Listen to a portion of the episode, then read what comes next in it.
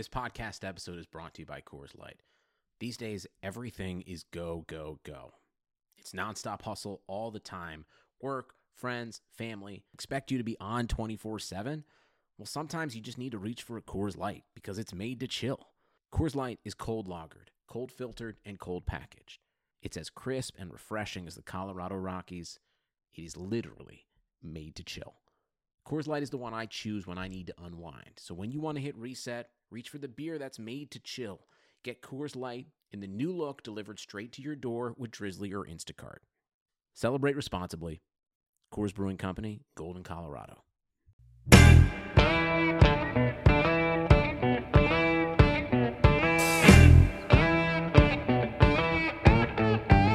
Hey everyone, welcome to Front Office Features, a special edition, special guest right here in my backyard, David Cohen, Director, Member Experience and Retention at the Boston Celtics. David, welcome to Front Office Features.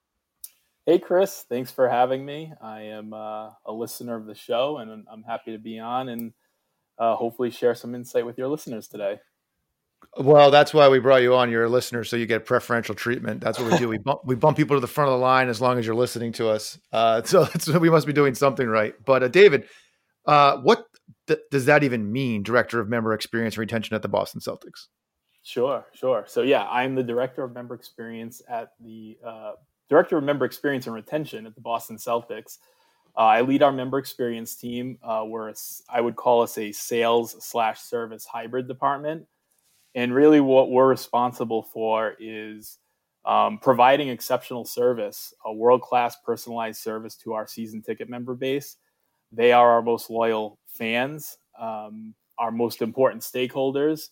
And really, our goal is to drive revenue uh, year over year by retaining that base, um, that customer base, and also drive some uh, additional incremental revenue by offering enhancements to the season ticket membership um, that we're offering them. I myself, I uh, I lead the team of sales, uh, sorry, service reps and service managers, and I develop all of uh, I develop our vision um, and all the strategies, all of our campaigns. Um, I uh, develop the membership platform itself, and you know, uh, retention is a, a key business initiative at the Celtics. So I'm very fortunate that there's a lot of collaboration, uh, pretty much with every other department, um, to help us uh, exceed our goals every year. So let's go in the way back machine and how you you got here. So you you you started as an intern at Rob's current organization, my my partner is at, at the Paw Sox, yeah. and then went right to the Celtics. What did you do when you first joined the Celtics? So uh, when I first joined the Celtics, I was an inside sales rep, which is a um, you know it's it's it's a it's a way into the business. Uh, a lot of people come up through inside sales. We don't have an inside sales program anymore, but most teams do. And, and really, what it is, it's just entry level. It's a contracted position, so it's not full time. It's not guaranteed.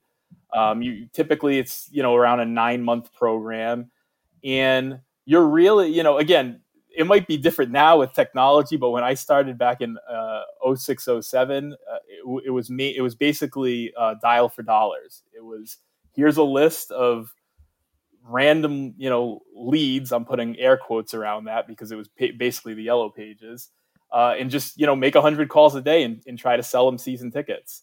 And it's grueling. There's a lot of rejection, um, but it's you know, it's a way to uh, get your foot in the door and start building up those skills. And, and for the company, it's it's a gr- it's great because you essentially get to look at someone for nine months and see if they have what it takes to become a full time member of the team. So um, it, it's it's a tough job. You know, it's one of the toughest jobs in the industry. So you know, for the people that are out there doing that, um, you know, good good for all you. You just gave me flashbacks, David, because when I first started selling tickets for the Devils, I remember I just you just re- triggered my, something in my mind with technology. Our seat locations used to be on note cards. Yeah. We used to have to go into like the note card holder and pull out the seat location yeah. and go to my boss for approval to sell said seats. And they wouldn't let you sell any seat you wanted to. You had to get approval to sell the set of seats that you yeah. Had them on the hook for. Yeah. I mean, I remember like again, there was no CRM, there was no technology. They would come by You know, someone would come by your desk with, you know, just a, a packet of paper and drop it on your desk, and there'd just be a bunch of names and numbers on it, and, and you would just start calling the person. And you know, again, this is 06, 07. This is pre Kevin Garnett, and the Celtics were, you know, not a hot ticket at all. We that year we were on an 18 game losing streak at one point, and the biggest hope was winning the lottery to get Greg Oden or Kevin Durant. So it was very, very hard to convince someone to buy tickets for for one game, let alone uh, you know a mini plan or season tickets. Well, you you you you had a short live in the inside sales department, so you were doing something right because you got promoted to a full time account executive, correct? Yes, yes, I did. Uh, I want to say it was pro- I started inside sales in October, and then I want to say in the springtime I became an account executive. So how did you how did that process happen? Because I think a lot of young folks out there are always like, "Oh, I I was here for a couple months. I should get promoted now because I did a good job." But that's quick, right? Seven months is not the the norm. What did you do to showcase your skills? I mean, you've been with the Boston Celtics now for almost 15 years. Is that right? Yeah, yeah. I started in 06. I'm still here. This is my 15th season. I think that again, a lot of it is timing too. Um, you know, you you could be you, you can excel in inside sales, and if the company uh, doesn't have any spots, you know, a good company will try to find you a spot somewhere. But so it was a combination of timing. Um, we were looking to grow our sales team uh, and just i think my work ethic and, and, that's what it was in pawtucket too i, I would just you know i may I, I, was not at the top of the leaderboard because the inside sales class actually started in june and i came in in october because a few people had left and they and they brought in a few more people so i was behind i you know as far as like the numbers go i was always you know behind because I, I was coming in a few months late but it was just really um, outworking everybody. I think um, always, you know, you can control your activity. Uh, you can't necessarily control the end result. But but when we did have inside sales, and I and I was no longer in that position, and I was um, you know an account executive or in premium, I would always go talk to you know the new class when they would come in and try to give them some advice. And one thing I would always say, and t- typically the class would be you know ten to twelve people, let's just say. One of the things I would always say is, look, whoever in this room right now finish you know is number one in output i guarantee you're going to be in the top three as far as like overall results go. I, am not going to guarantee you're going to be one because you know there is some luck you know someone might call in you know you, you answer the phone and it's a courtside sale whatever but but if you, if you lead an activity you are going to be one of the top three people in this in, in, this group of 12 and it always holds true. So i think you just have to focus on what you can control and that's your output which is literally one of the mantras we talk about is effort. you can control effort and attitude a lot of the other things is quite frankly luck the cards fall as they may and you're you're kind of beholden to the other people making a decision based on what you've put in front of them you can only go so far to make them say yes right it's just kind of yep. part of the, the nature of the business but I mean, you you you were in an account executive role for almost seven years. You ended up being number one in the department four years in a row. Uh, you were clearly doing something right, and, and to, like to your point, work ethic is usually what rises to the cream of the crop from when it comes to ticket sales. So as you progress through the organization, you then moved into premium sales. Can you kind of just because I, I think a lot of people don't really understand the difference of what you can do on a day to day in a ticket sales role. What's the difference between premium sales and what you were selling as an account executive?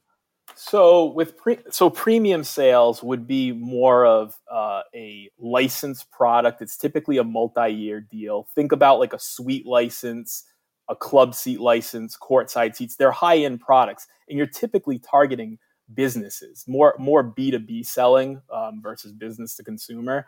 Um, when you're an account executive and you're just selling season tickets in the upper lower bowl, you know, or suite rentals, it, it's a lot more transactional um, the sales just happen quicker. And when you get to premium it's just a longer sales cycle i would say.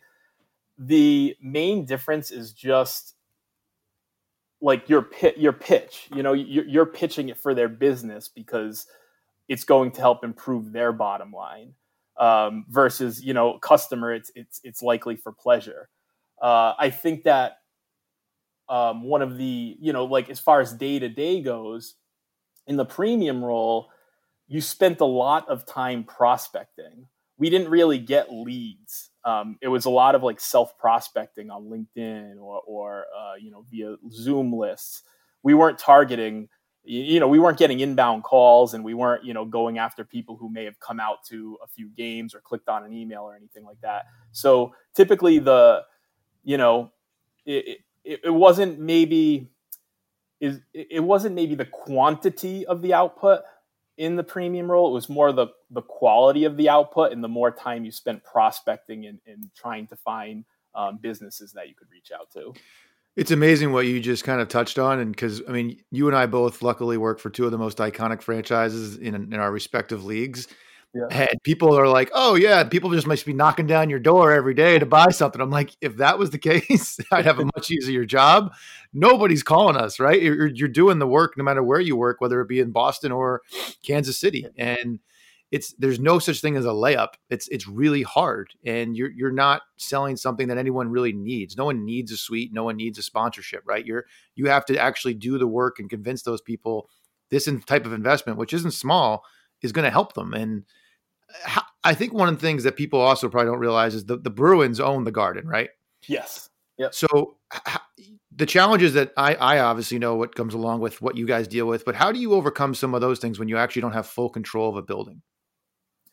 Yeah, before I touch on that, I just to your point, um, you know, I, I think there is, uh, you know, people think the Boston market it's it's so easy to sell, but there's a couple things. There's a lot of competition. You know, you have the Red Sox, the Patriots, the Bruins, the Celtics. So so you have a lot of competition versus maybe a place like Utah or Kansas City, and um, and uh, the the expectations are higher for the team. You know, way if, higher. If, yeah, they're way higher. If the team's not winning, like legit winning the championship or in contention, it's like, you know, it, it's tough to sell. Whereas if you're in a, another market, if you're a playoff team, it's like it's it's the best thing in the world. So I think there's there's different challenges with obviously small market versus large market market, but you know, not owning the garden, uh, that's definitely uh, a little bit of a challenge. But I think, um, you know, because we're we're not really creating the um, the service experience, so to speak. When when we when we sell a premium product, that person is being handed over to someone outside of our organization. Um, so you know, we just have to really build that relationship with the garden. We have a very strong relationship with TD Garden, but just really be extra communicative and be on the same page and make sure you know what we're promising our people when we're selling a, a premium a licensed product that they are able to deliver on that product for us because ultimately if they're not then they're going to come back to us um, and, and ask what the deal is with that yeah no and it's it's one of the things that i think a lot of folks in, in sports don't always realize that not every team owns their building, their stadium, their arena, and you're kind of beholden from a customer service, even from a concession standpoint, right? Ninety-eight percent of the folks don't own their concessions unless you're legends, yeah. and you're you're really from all the touch points that happen with your client, you're kind of taking a leap of faith when you turn them over to somebody else. Yeah, absolutely. You know, that's it's always a challenge, you know, because uh, you know on game night any anyone you see at TD Garden is not like a Celtics employee. So our members, you know, we're putting a lot of trust into the the TD Garden staff, and they do a great job at what they do. But it is a bit out of our control what the guest experience is going to be like uh, during a game. You know, when they're at TD Garden. So you're you're in the premium role for about almost four years, and now you're going into the, the current role we talked about, director of member experience and retention. How did that happen? So you were clearly on the sales side every day, um, going out, hitting the pavement, trying to generate revenue. Was this a new role that was created in the organization, or did you what did it open up and then were, they, were you approached, or did you go yeah. did you apply for it? Uh, so good question. I I just you know I was obviously you can see um, based on my my LinkedIn I was in sales for quite some time, and I just felt like I had really done all there was to, to do in sales, and I I was I really wasn't feeling fulfilled anymore. I knew I needed a new challenge in my career, and you know, I thought about maybe uh, trying, you know, my hand in the, the partnership side. Um, but really, what I wanted to do was lead a team. I wanted to lead lead a department, and uh, I started at. We didn't have any opportunities at the Celtics, and I started to look. Uh, you know, for probably about a year, I started looking outside of the organization because I was just ready for that change. Um, and just you know, nothing matched up. And then, unbeknownst to me, the director of member experience and retention uh, before me uh, left unexpectedly, and the position opened up. I wasn't approached, but I uh, put together a really good business plan, I think, and I presented it to the folks that were hiring, and they they liked what they saw, and they and they bought it, and uh, they offered me the position. Look at you using your sales skills to go get a job internally. so that's so what you just mentioned. The last piece of that is is is huge. Uh, you actually put together a business plan rather than just say, "Hey, I've been here. This is what I've done." You you you you laid out how you were going to be successful mm-hmm. and how you were going to do the job. What was in that business plan? It was just so it, a lot of research went into it. Honestly, I I uh, you know I had listened to I, I sought out a lot of podcasts um, that featured leaders in the industry, and I listened to those. I networked within the NBA, so I, I called up several NBA teams and talked to their director of retention and kind of picked their brains and asked them how they ran their department and so forth. So a lot of research went into it, a lot of thought went into it, but it was really just outlining um, my vision for the department, how I was going to run the department, um, how I could be an asset to the department based on my sales background. At the time, uh, you know, our retention team was like solely focused on the service aspect, and there was no there was no focus on upselling our current member base. You know, uh, what we call it fishing where the fish are.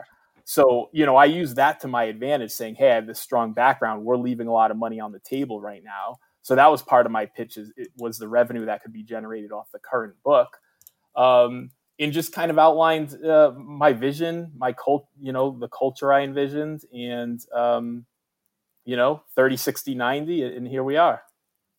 Did anyone else do that? Do you know? I don't believe so. No.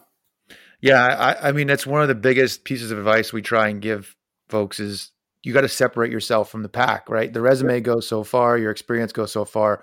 What's going to make the hiring person go, wow, this person gets it and this person wants it versus just saying they want it. Yeah, 100%. That's one of the things I always uh, tell people, you know, for it, it, depends the role you're going into, obviously. If you're going into like a, a leadership role or a mid management role, a business plan might make sense because you can you can definitely outline that vision and um, you know how you're going to get there, paint that picture. If it's more of a you know account executive um, service rep type of role probably not necessary on like a business plan but a 30 60 90 i think uh, is, is even impressive to bring to the interview. For sure. No it just says like look i, I can even outline on a document that i understand this business i understand what's going to be expected of me and this is how i'm going to be successful. It's just it's, it's just in my mind when people give me those type of things to react to it's just a game changer of term immediately feel better about this candidate 100%. So you mentioned another a key fun buzzword lately, culture. Uh, in terms of the culture that you were going to set in your department, but the Celtics have a long-standing, in terms of here in the, uh, in our backyard, known as one of the better places to work in sports, um, which always starts at the top. So what what is what do you do in your department to set the tone to make people feel welcomed and also for to set them up for success? Yeah, good question. Um, so I think it's twofold when you're talking about culture. It's the people that you have in, in your department, in their character, in kind of their core values. Um, but it also requires the leader to um, create an environment um, that's going to foster a, a, good culture. The, the people have to bring it to life, um, but you have to kind of put, you, you know, set the tone for that environment. And I think that when I am looking to build my culture, I'm trying to answer a few different questions. Um, the first one is you know, is this team connected? And the team has to be connected. So I try to foster relationships. I try to do a, a bit of team building. Um, but more importantly, uh, I outline a vision and a common purpose of, you know, this is this is where we're going. This is how we're going to get here. This is how you are part of this this this thing that's bigger than all of us. So that's how we, we want to we want to make sure the team is connected. Uh, the second question, you know, does the leader care about me? You know, does my leader care about me? So I, I always want my team to know that I always have their back. I'm always looking for their out for their best interest, and the relationship, quite honestly, uh, can't be all about work. You know, you want to know what's going on in their personal life, uh, especially during time times like these. But you re- you really have to show that you care about them. Um, I heard a quote actually on a podcast this week. I, I forget the person's name, um, but he said he said uh, nobody cares how much you know until they know how much you care, which I thought um, hmm. home a little bit. Um, but yeah, so the, the, you have to when you're in that department, when you're on that team, you have to feel that your leader is going to that your leader cares about you. Uh, the other thing is, is there a future here for me, or is this a dead end job? So you have to create an environment where people feel like they are developing and where they're learning, and where there's opportunity for growth. And sometimes that's hard, especially at a place like the Celtics, because there's not a lot of turnover. But you have to kind of keep those people growing and you know hopefully something opens up for them whether it be internally and if not you know we try to get them to where they need to be externally and then the last thing you want to answer in your culture is you know are we safe is this a safe environment and what i mean by that is can i make mistakes like or are there going to be like major repercussions it's okay to make mistakes we learn from those mistakes and you know there's no finger pointing or anything like that so that's like kind of the environment that I, I think you know those are some of the elements that go into creating that culture. But again, it's on the people. It's it's all about the people. Are the people going to bring this thing to life or, or not? No, yeah, I, I love the empowering your employees to to make a mistake and not feel like they have to walk on eggshells because everyone makes mistakes. It's okay to make mistakes, like you said. Just learn from that and don't make the same mistake twice. Exactly. Exactly. So what can you can you kind of just dive into what a day to day looks like for someone on your team? What are they doing in, in that role in the, in the service and, and member experience department? Yeah.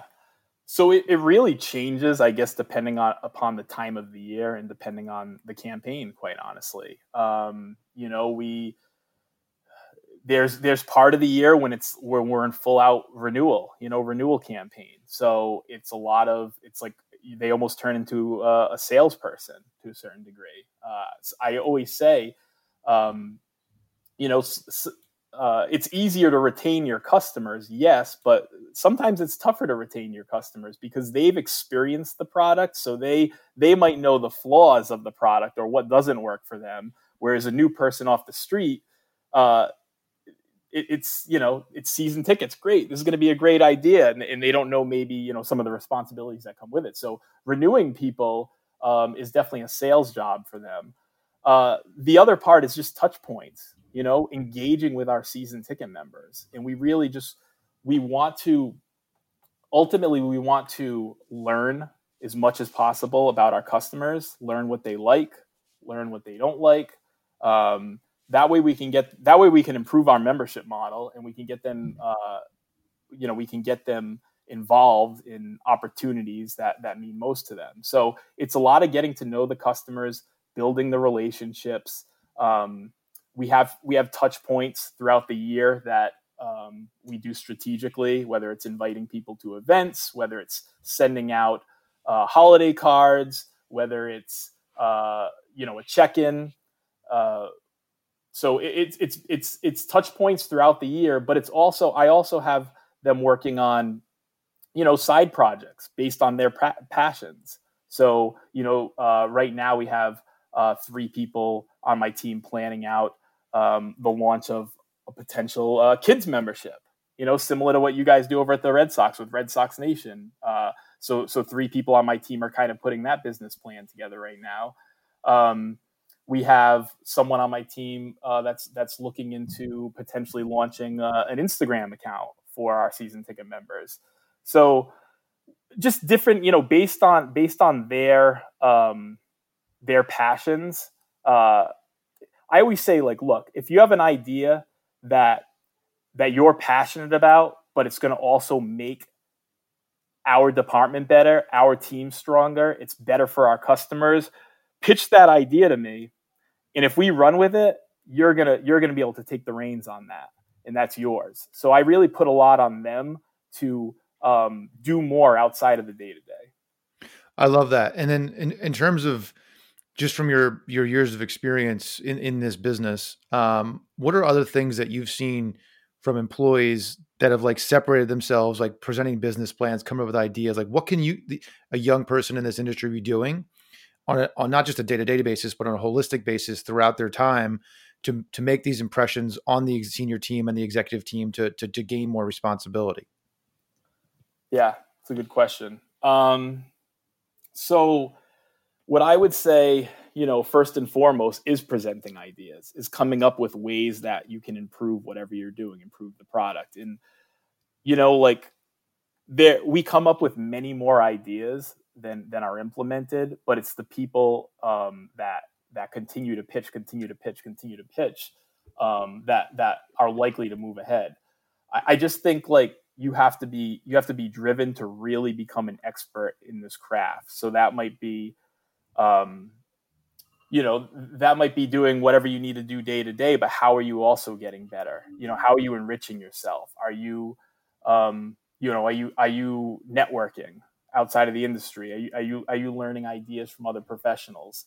Are you reading books? Are you listening to podcasts? I think that the attributes of a good rep, you know, work ethic, um, buying into the vision, trusting your leader, helping your leader, um, being curious about things, uh, grit. You know, I think I think the the reps that have that have grit, um, they're the most successful, and that's really you know, working as hard as you can for a long period of time towards a goal.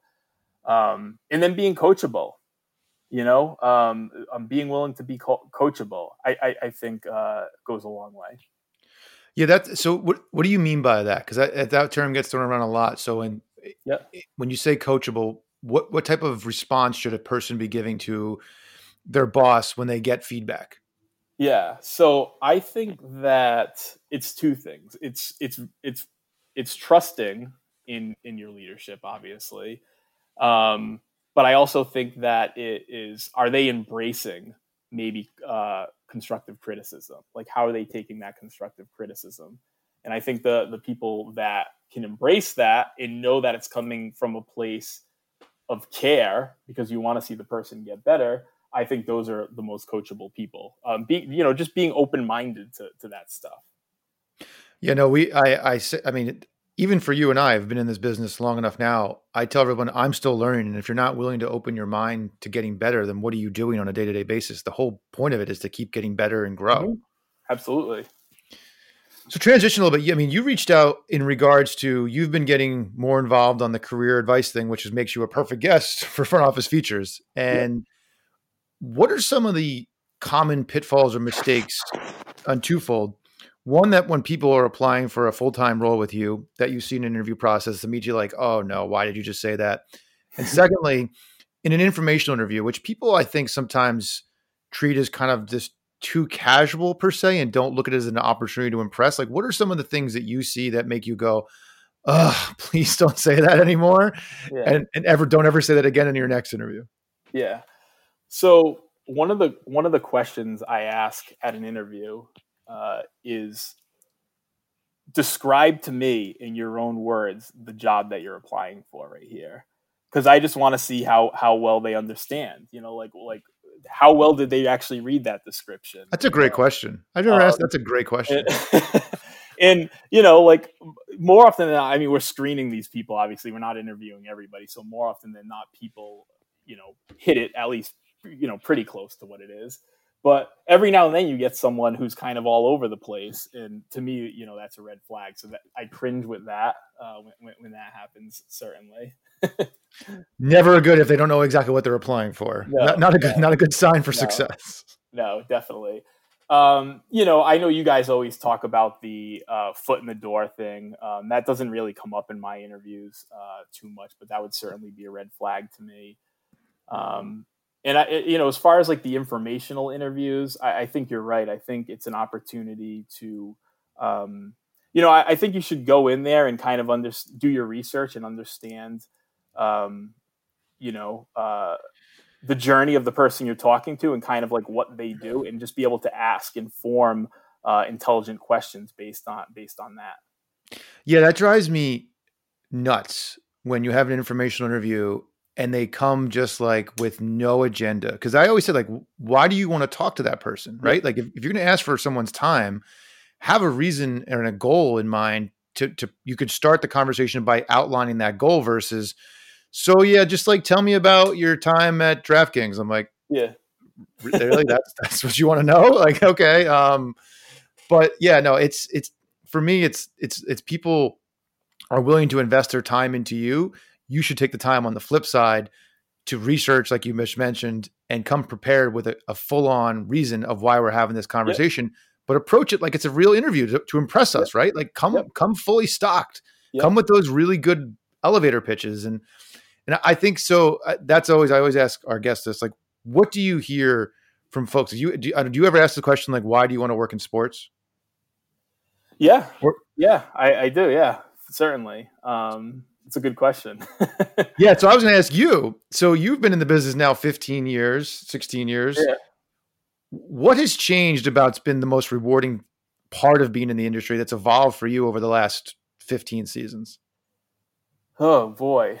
Um so I would say the things, you know, the, my career has evolved obviously. So I've taken on more responsibility and again, going from a position where uh, you're only worried about yourself and you're just chasing a number every day to a position where quite honestly you have to be on uh, 24 7 because you are a role model.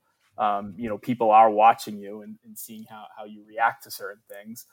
Um, but just you know kind of evolving into um, a position that i have to worry about other people's success before i worry about my own success. So um, in, in, just running a program. So it's just much more encompassing than than just worrying about myself.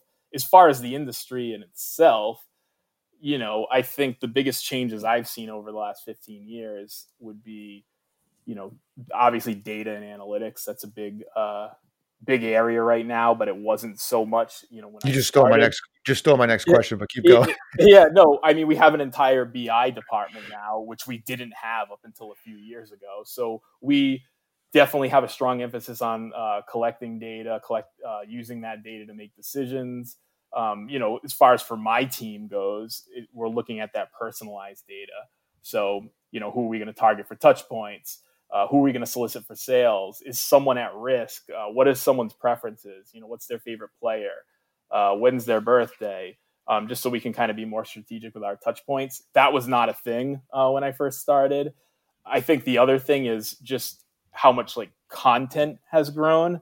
We have an entire like digital team right now. We produce so much content, and obviously we get that you know sponsored. It's a it's a sponsorable asset. When I you know we have camera guys, um, a ton of creative people in our office.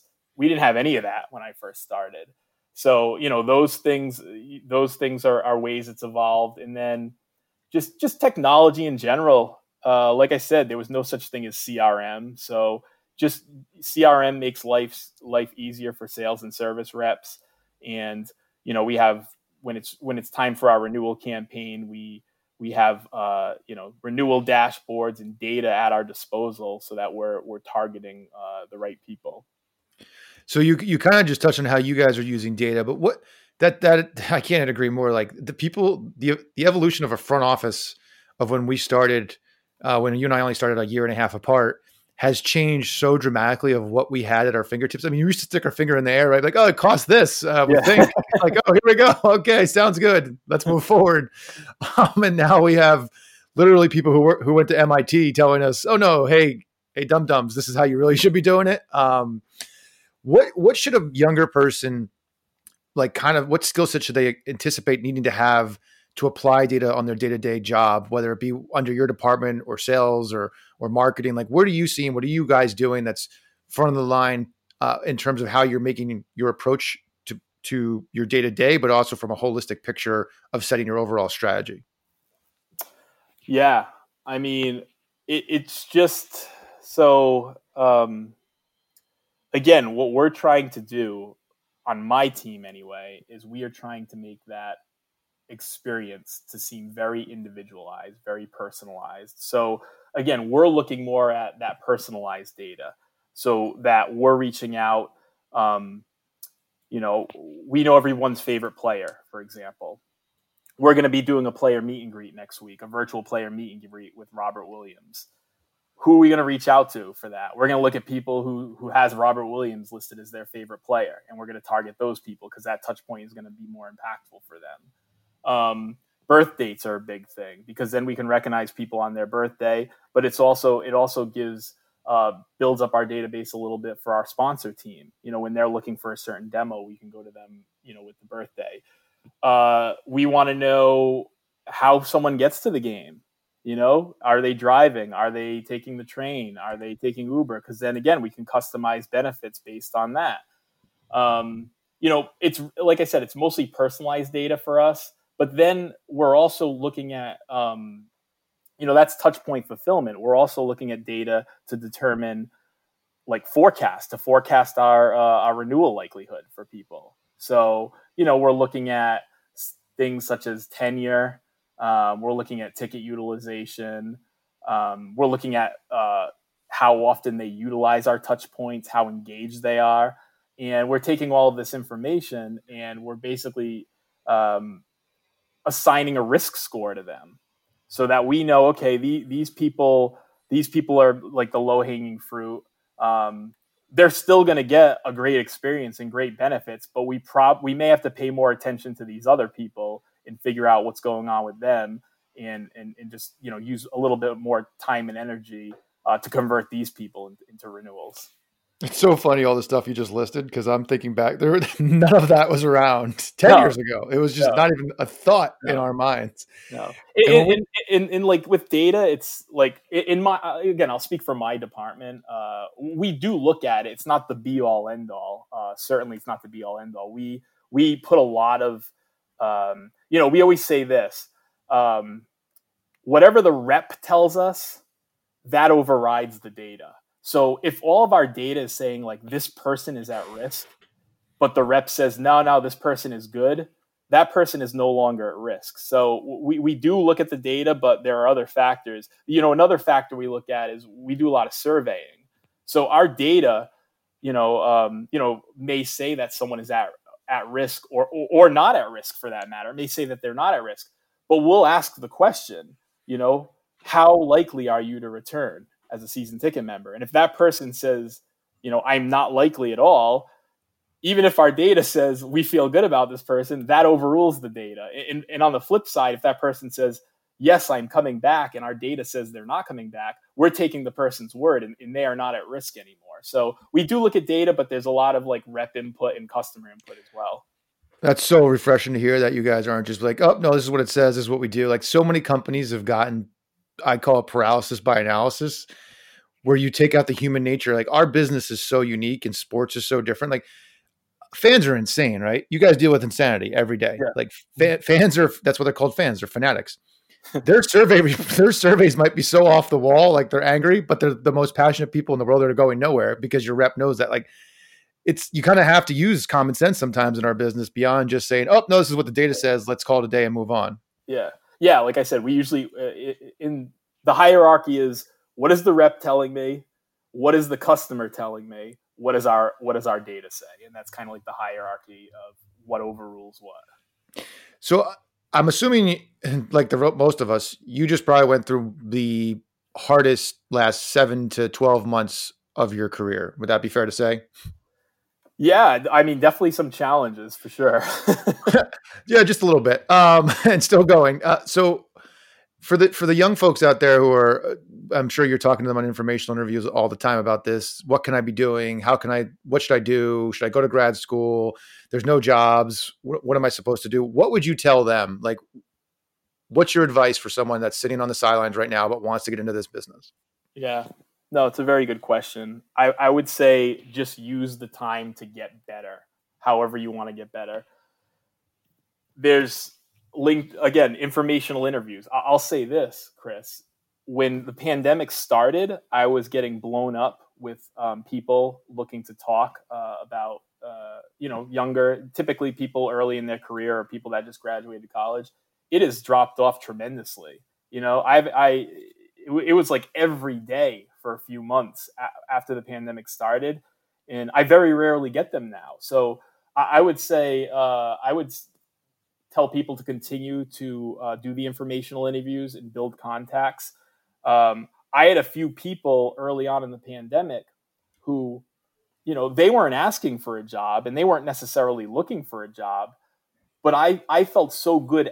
I personally felt so good after the, the conversation with them that I have these particular people in the back of my mind that whenever we're able to hire again, I'm going to reach out, you know, and I'm going to say, you know, hey, we had a good conversation seven, eight months ago. Uh, would you be any interested in this opportunity? So I, I think just trying to connect with people um, in the industry is good, but there's other ways you can do it too. You, you could do grad school one of my one of my uh, friends in the industry who works for the New York Knicks is taking grad school courses right now because because he has extra time. He's he's getting better. You know, you got to keep developing yourself. Books, you know, I read a ton of books. I probably read a book a week, but that's going to make somebody better. All these podcasts, you know, just all this information that's out there. I think you just have to continue to get better. And if there's a job opportunity and it's not really in sports, take it you know? Like any experience is better than no experience. So if you wanted to get in sales or service for a sports team for example you know take a sales or service uh, job with a tech company that might be hiring right now. You can always come back uh, once once the jobs start opening in sports. I will say this I've, I've noticed that on linkedin in particular i am seeing a lot of teams posting positions right now. Uh, so I, I do think that people are starting to hire. A lot of teams are starting to hire again. Uh, so I would encourage people just to kind of, um, you know, just be on the lookout. Yeah, it seems like we've we've quasi turned that corner where the people are more bullish about fans coming back at some point in 2021. I mean, I we definitely hope for everyone's sake that we are the first sport with you guys to start seeing fans towards the end of your season, our opening day ish, and then transitioning through the summer to hopefully come 21 22 season for you guys where the garden's packed again. Like that's yeah. that would be good for all everyone that's listening on this podcast yeah. and for you and i individually ourselves. Yeah certainly. And i'm and i'm very optimistic. I, I told you this you know before we even talked. Um, i'm not just saying it. Uh, this has been obviously a long dark tunnel since march but i do see a light at the end of the tunnel. I'm a believer in these vaccines and i do think the distribution is going to pick up and I do believe that uh, the Celtics will have fans back at TD Garden before this year. And you know, for what it's worth, I think you guys will have fans as well. no, yeah, no, that's that's that's all that we need right now is that light at the end of the tunnel. Because, like to your point, for a while, and this is what we would tell folks too: is like even for the people that are in the industry, it's not an easy time. And I guess that's a good question for you. Like, what did you do with your typically, I would imagine, younger staff to keep morale up in a time that was just so uncertain? Yeah, yeah, no, it has been uh, uncertain, and there's definitely been some uh, ups and downs for sure throughout the pandemic. I think the most important thing is continuing to remain optimistic. You know, you, you have to be rational too. It's not obviously all like rainbows and butterflies, but you yeah. have to show some sense of optimism um, that that th- this is going to end at some point this is just going to be a little blip in your life and you're going to look back at it and say I, I, can't believe we dealt with how the heck did we get through that time? So it's really me just trying to keep it lighthearted but it's also just really understanding your staff in like what their personal situation now and is right now and what some of their struggles may be. You know like some some people may be working at home with young children like i am you know i have a three year old and that's a challenge in itself, right? And some people may be working remotely by themselves, isolated in an apartment, you know, with you know very little human contact, and and that's a struggle.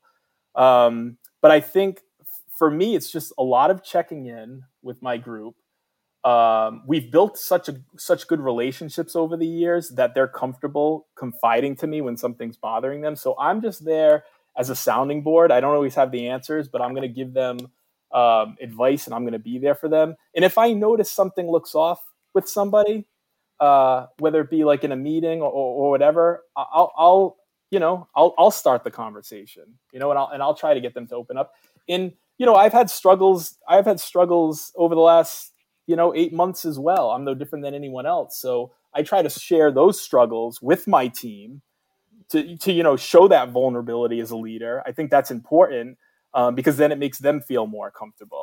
So, you know, that's kind of how I've been handling it and just, um, you know, just, just again, trying to remain, remain optimistic and, and upbeat and, um, and, and remain close. I love that. That's, that's, that's what sets the tone at the top. Yep. The NBA uh, is probably, if you were to ask most most fans, one of the most progressive leagues we've got going out there. You guys just always seem to be ahead of the curve on most things, and again, starts at the top. Commissioner, where do you see the NBA going? Like, what's the future? And I, it doesn't have to be exact. This is more of like yeah. you thinking, like you've been, you've seen it all now. Yeah. Fifteen years, it's it's yeah. changed dramatically. What what's next for the NBA? What big thing is so, next for the NBA? so all right so i'll answer that but i'll preface it by saying this the, these are my own personal opinions. It's no insider information. It's literally just my own gut feeling. So there's no credibility behind any of this that's good to know david that you have uh, no credibility just but, throw it. but what i what i see uh, into the future is I think there'll definitely be like changes on how we consume the product. Like you're seeing it right now. A lot of people are cutting the cord with cable, um, and they're streaming our games and they're watching our games, you know, online or wherever. So I think that trend will continue. So I, I don't know what the future of like the cable networks uh, carrying these, these games is going to look like. You know, again, if we look out very into the into the distant future, I, I think we'll, we'll continue to see changes in how we consume. I think that sports betting is becoming obviously uh, really big in, in, this country, and I I do see uh, a situation at some point uh, where I personally believe that uh, we'll have that in arenas for people.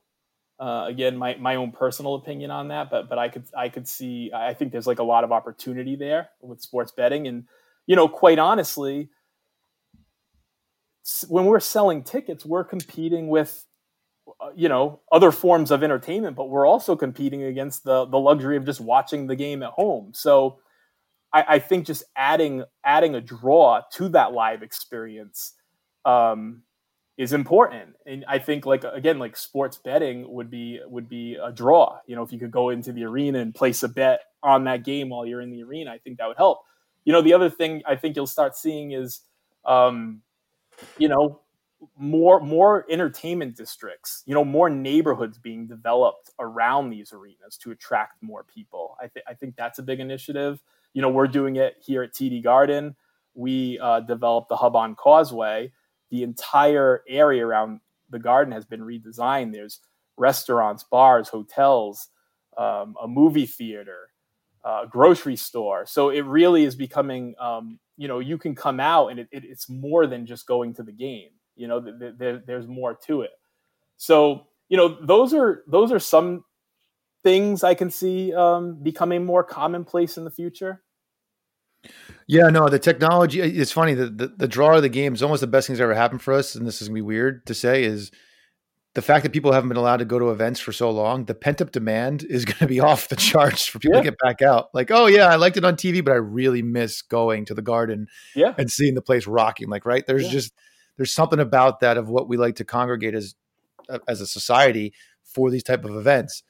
Um, uh, the other thing I think, and I always I always think the NBA will be first to do this. The NFL keeps kicking it around. I feel like the NBA will be first with international expansion, just because. Oh, yeah it seems like it's the most global sport beyond soccer. Yeah. Uh, and it just seems like you guys in that in that league would be ripe for starting a, a, not even like a team, but almost another league where like you actually have a world championship of the NBA that's here versus the NBA that might end up in in Europe at one point. I you know what I, I think that's a great point. I, I could totally see something like that happening. I, I never thought of that actually, but but I don't like steal my idea. I, I, like that idea. It does seem something like the NBA would do. You know, obviously, to your point, um, it's huge on an international level, and we've done it with the G League recently. You know, we've kind of formed another league. We have the WNBA, so so why not why not build up a league uh, internationally? I thought at first you were saying like maybe a team out there, uh, which could cause you know it, it's just so hard yeah it's so yeah. hard like they t- keep talking about london and like it's just yeah. it, the logistics yeah. are tough um i think the other one of my solution is a little bit easier to pull off but from a sport perspective football can't do that uh, baseball probably couldn't do it right now hockey hockey maybe because they do actually have a massive but the nba i mean you'd have you'd have china too like it's it's not that it wouldn't be a lack of interest from a basketball perspective around the world yeah, you're right. You're right on that. So. so. one easy last layup, and this probably is a layup for you because I, how long you've been with the team and what's happened during the team. But what is your what is your favorite memory so far in sports? Um, I mean, I guess it's easy to say when we won the title. yeah, that's the layup, right? The, cookie cutter answer, I guess, in 2008. Um, obviously, that's always going to be an experience that I'll remember. You know, just being there. Uh, for the first title in 20 years, beating the Lakers, the after party, the duck boat parade. But uh, honestly, a lot of my memories um, are it's just with the people I've worked with. I, I've I've formed so many lifelong relationships with the people who are either still at the Celtics or have passed through. Um, I always say like, you know, two two of the guys that were in my wedding party I met at the Celtics. You know, so just really, it, I think what keeps a lot of people at the Celtics is just everybody, you know, it's just the environment and the people, you know, the people that are there. So a lot of my memories will just be tied to experiences with those people that, you know, may not have even happened in the office necessarily. No, it really is true. Like, and people always ask, "What's the best part of our industry?" It, it's it's the people. It's always yeah. the people. Yeah. Well, David, this has been fantastic. Uh, I, I, knew our first call would lead to a great interview, and then it's not really an interview, just a conversation. And how can folks reach out or find you? Because I know, like you mentioned, you're passionate about helping some of the younger brethren come up through this industry. Yeah, certainly. Um, well, you can email me. Uh, my mm-hmm. email my email is uh, dcohen at celtics.com. So first first initial last name at celtics.com. Or you can shoot me a message on LinkedIn.